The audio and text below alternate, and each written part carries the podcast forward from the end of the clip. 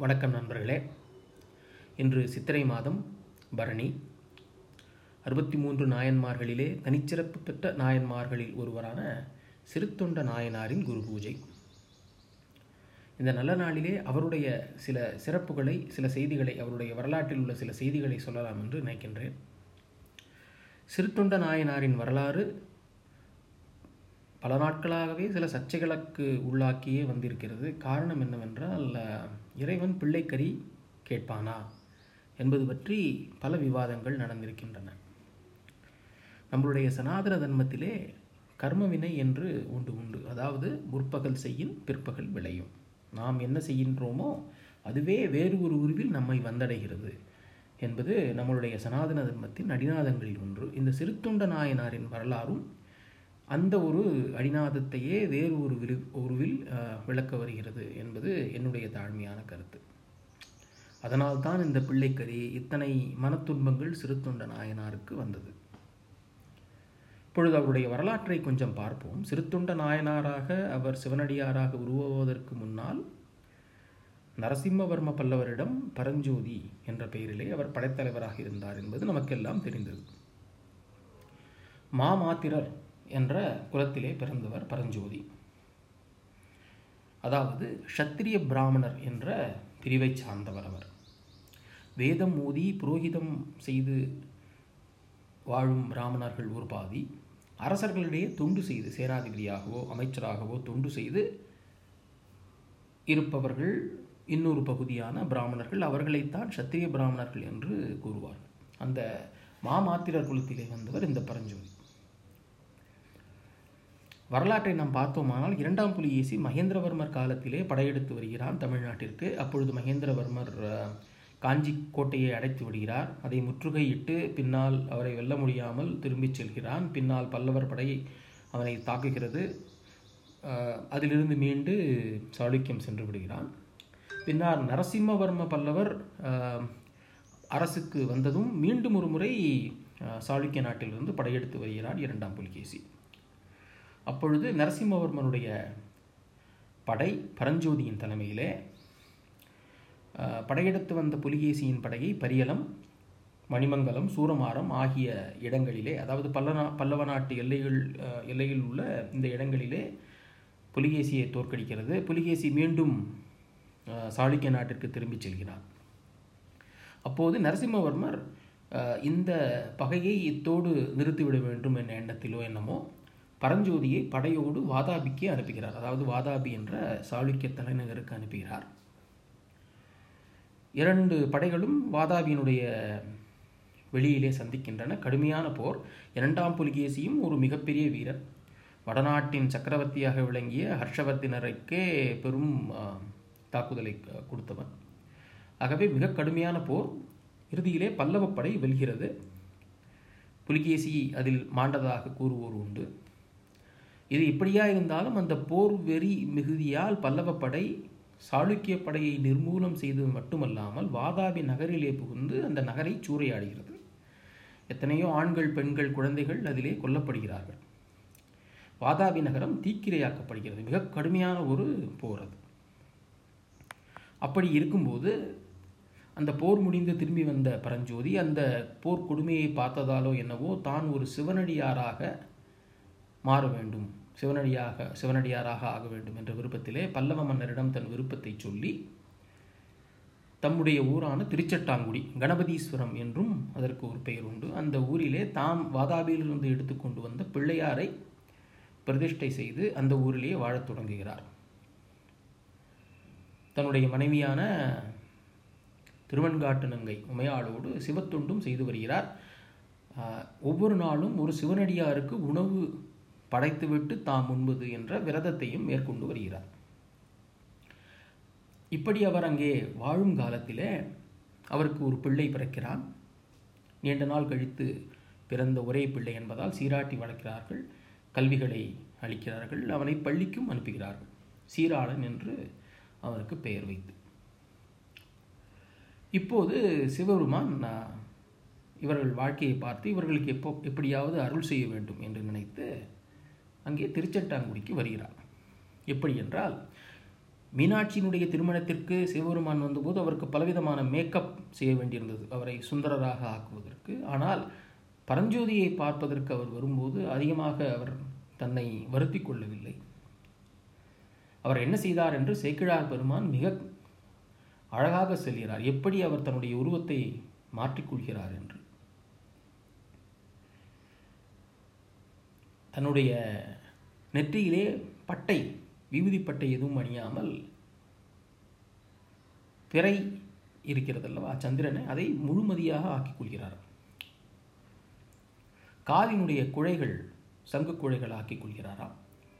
அவருடைய கழுத்திலே விடம் ஆலகால விடத்தை இறந்தியதால் ஏற்பட்ட அந்த கருப்பு கரை இருக்கிறது அல்லவா அதை மறைக்கப்பதற்காக மணிகளாலான ஒரு ஆபரணத்தை அணிந்து கொள்கிறாராம். புலித்தோல் சூலம் கையில் கபாலம் ஏந்தி ஒரு கபாலிகருடைய உருவத்திலே அவர் வருகிறாராம். அந்த காலத்திலே கபாலிகம் என்ற ஒரு பிரிவு இருந்தது சைவத்தில் மாவிரதியர் என்று அவர்களை கூறுவார்கள். கடுமையான விரதம் அனுஷ்டித்து சிவபெருமானை பின்பற்றுபவர்கள்.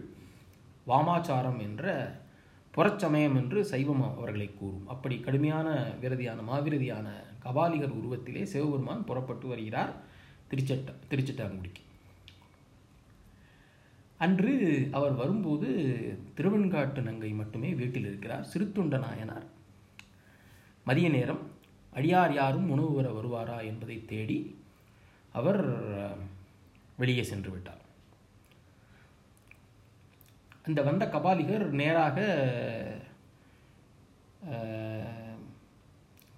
சிறுத்தொண்டருடைய வீட்டிற்கு வந்து சிறுத்தொண்ட நாயனார் இருக்கிறாரா என்று கேட்கிறார்.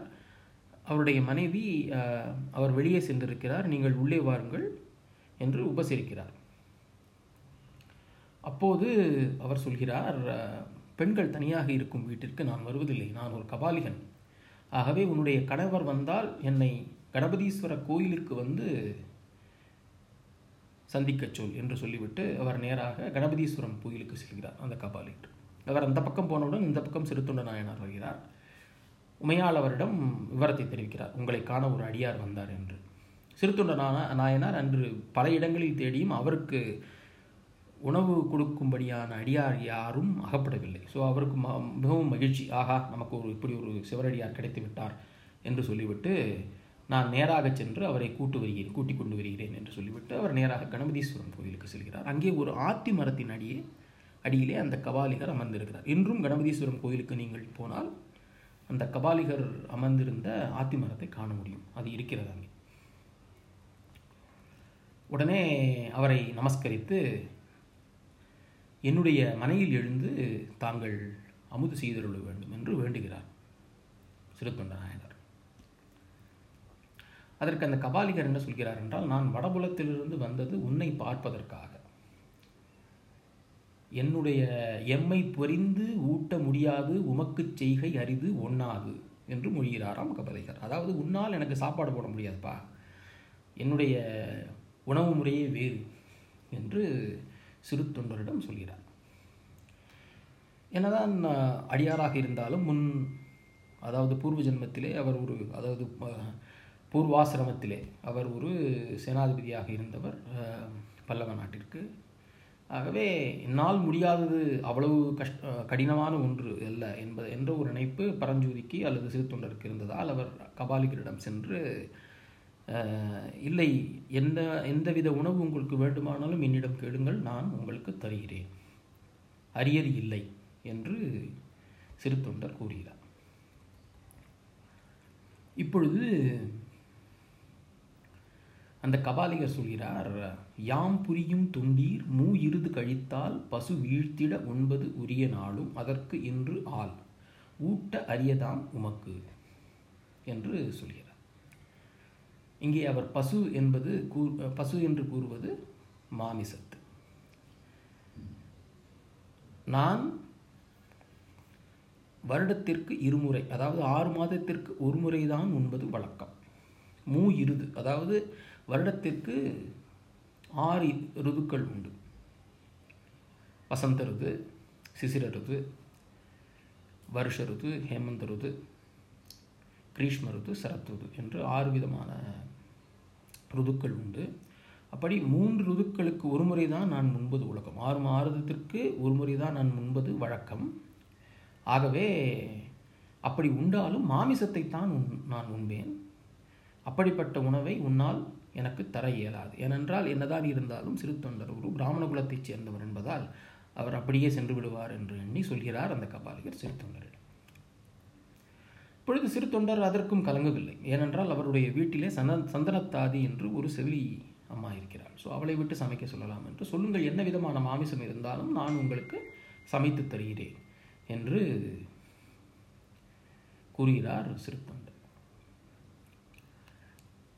இப்போது கொஞ்சம் தன்னுடைய நிபந்தனையை கடினமாக்குகிறார் கபாலியர். நாம் உண்ணப்படுக்கும் பசுவும் நரப்பசு.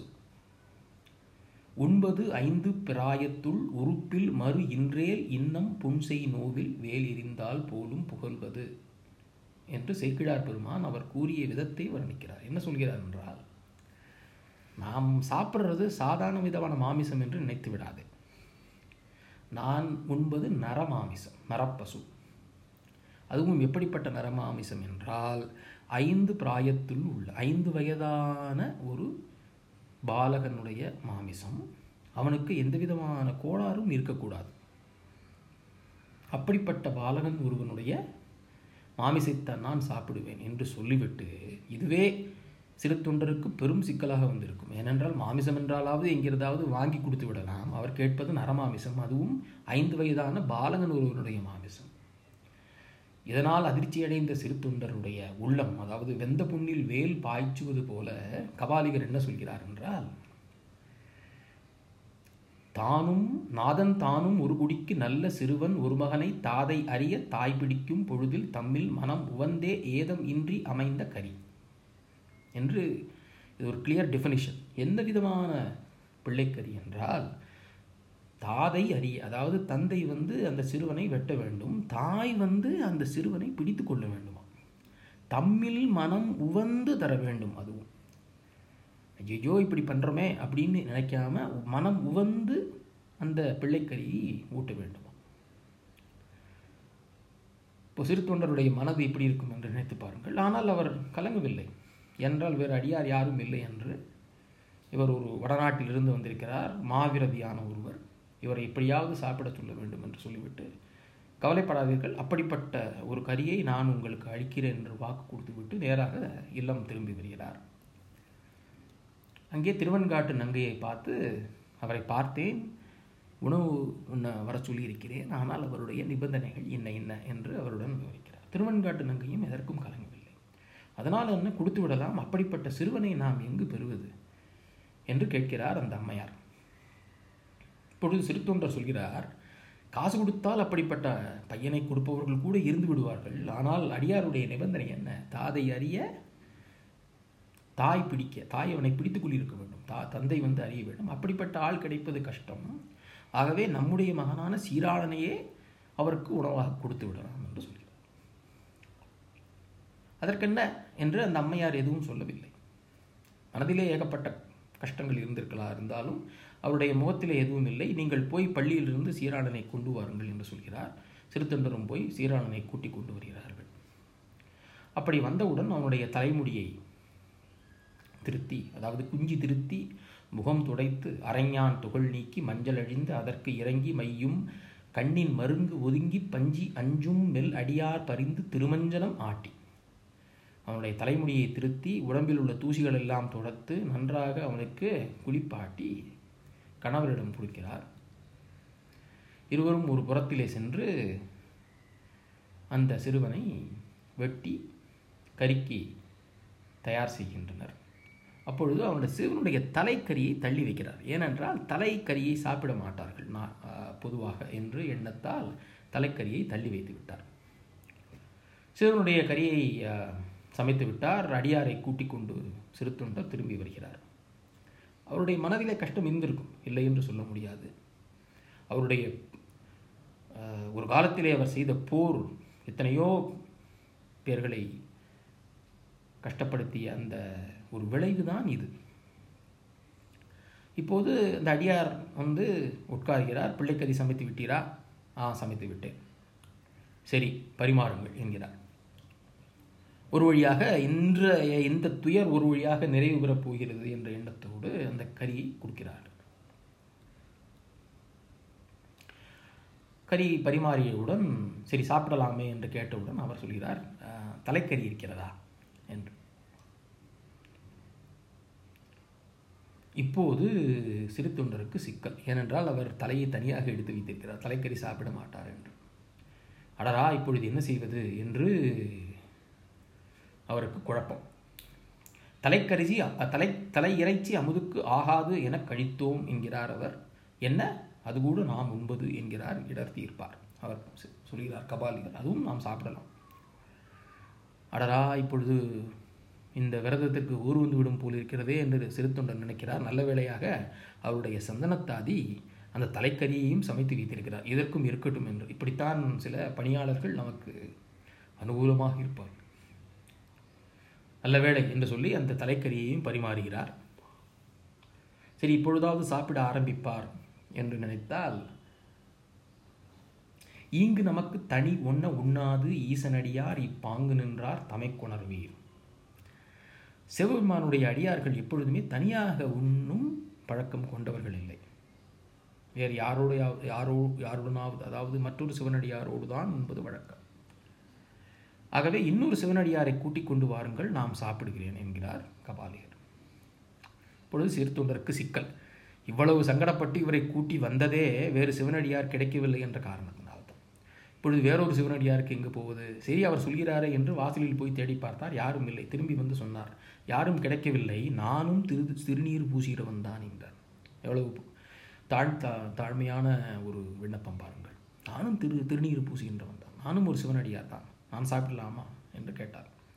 ஏனென்றால் அந்த விரதம் தடைப்பட்டு பட போய் போய்விடக்கூடாது. அந்த சிவனடியார் கோபித்து கொண்டு போய்விடுவாரே என்ற காரணத்தை உம்மை போல திருநீர் இட்டார் உளரோ உண்பீர் என்று நல்ல வேளையாக அதற்கு கபாலியர் ஒத்துக்கொண்டு நீரும் பக்கத்தில் இருங்கள் என்று சொல்லி அவருக்கும் ஒரு இலை போட சொல்லி அவருடைய பிள்ளைக்கரியை அவருக்கு படைக்கிறார் எவ்வளவு கஷ்டமான இடம் பாருங்கள். சரி என்று சாப்பிடலாமா என்று வேகமாக சாப்பிடப் போகிறார். ஏனென்றால் ஏதாவது ஒரு காரணம் சொல்லி இந்த சாப்பிடுவது தடைப்பட்டு கொண்டே வருகிறது. இந்த பிரச்சனை ஒரு வழியாக முடிவுக்கு வந்தால் சரி என்ற காரணத்தினால் வேகமாக சென்று அந்த கரியில் கை வைக்கப் போகிறார் சிறு தொண்டர். அப்பொழுது அந்த அடியார் சொல்கிறார் என்ன அவசரம் ஐயா உனக்கு? ஆறு திங்கள் ஒழிந்து உண்போம் உண்ணும் அளவு தரியாது சோறு நாளும் உண்பி முன் உண்பது என் நீ மூணு வேளையும் தினம் சாப்பிட்ற ஆள். நான் ஆறு மாதத்திற்கு ஒரு தடவை தான் சாப்பிடுகின்றேன். நானே அவசரப்படாமல் இருக்கேன். உனக்கு என்ன அவசரம்? பொறு வெயிட் நம்முடன் துய்ப்ப மாரியில் மகவு பெற்றீரேல் மைந்தன் தன்னை அழையும் என்கிறார் அந்த கபாலியர். இப்போ திருப்பியும் சிக்கல். ஒரு நல்ல ஒரு பையன் உனக்கு இருக்கானேன்னு சொன்னியே அவனையும் கூப்பிடு. சேர்ந்து சாப்பிடலாம். இப்போது உதவான் அவன் என்றார் சிறுத்தொண்டர் இப்போ அவன் உதவ மாட்டான். நாம் இங்கு உண்பது அவன் வந்தால் நாடி அழையும். அதென்ன வரமாட்டான்னு சொல்ற? நாம் இங்கு உண்பது நான் சாப்பிடணும்னா அவன் வரணும். போய் கூப்பிட்டுவாங்க என்று சிறுத்தொண்டரை அனுப்புகிறார். இப்பொழுது சிறுத்தொண்டரும் திருவன்காட்டு நங்கையும் வெளியில் சென்று சீராளனை அழைக்கிறார்கள். இது ஏதோ அவருக்கு போக்கு காட்ட வேண்டுமென்றோ? இல்லை என்னையா இப்படி சொல்கிறார் என்று வருத்தப்பட்டு கொண்டோ போனதாக சேக்கிழார் சொல்லவில்லை. சிவனடியார் ஒருவர் சொல்லு சொல்லுகிறார் அது நடக்கும் என்ற நம்பிக்கையோடு போய் அழைத்தார்களாம் இருவரும். பரமர் அருளால் பள்ளியில் நின்று ஓடி வருவான் போல் வந்த தரம் இல் வனப்பின் தனிப்புதல்வன். பள்ளியிலிருந்து வர மாதிரி ஓடி வந்தானா சீராளன் அங்கிருந்து. ரெண்டு பேருக்கும் பெரும் மகிழ்ச்சி கட்டி அணைக்கிறார்கள் இருவரும். ஆகா நாம் கையால் நாம் கொன்ற ஒருவன் திரும்பி வருகிறான் என்றால் அந்த அடியார் பெரும் அருள் பெற்றவராக இருக்க வேண்டும் என்று வேகமாக வந்து அவரை பார்க்கிறார்கள். அவர் அங்கே இல்லை. என்ன ஆயிற்று? அடடா இவ்வளவு கஷ்டப்பட்டு கடைசியில் அவர் சாப்பிடாம போயிடுவாரோ என்று பதறுகிறார்கள் சிறுத்தொண்டர். திருவன்காட்டு திருவெண்காட்டு நங்கையும். அப்பொழுது அங்கே தன்னுடைய குடும்ப சகிதராக காட்சி தருகிறாராம் சிவபெருமான். சில அடியார்களுக்கு தானாக சில அடியார்களுக்கு பார்வதி சமேதராக காட்சி தந்தார். இங்கே சிறு தொண்டரும் திருவன்காட்டு நங்கையும் சீராளனும் மூவரும் சிவனனுடைய தொண்டை செய்தது காரணத்தினாலே கொன்றை வேணியார் தாமும் பாகம் கொண்ட குலக்குடியும் வென்றி நெடுவேல் மைந்தரும். தானும் தம்முடைய பாகத்தை கொண்ட பார்வதியும் நெடுவேல் மைந்தரும் சுப்பிரமணிய சுவாமியினுடைய சுப்பிரமணிய சுவாமி உடன் சேர்ந்து குடும்பத்தோடு காட்சி அளித்தாராம். காட்சி அளித்து திருத்தொண்டருக்கு அருள் செய்தாராம் சிவபெருமான். அப்படிப்பட்ட ஒரு பெரும் அடியாராக விளங்கியவர் சிறுத்தொண்டர். ஆகவே இறைவனுடைய சோதனை வந்து எவ்வளவுதான் கடுமையாக இருந்தாலும் அதற்குள் ஒரு காரணம் இருக்கும். முடிவு எப்பொழுதுமே அடியார்களுக்கு சாதகமாகவே இருக்கும் என்பதே இந்த சிறுத்தொண்ட நாயனானுடைய கதை நமக்கு தெரிய வருகிறது. நன்றி வணக்கம்.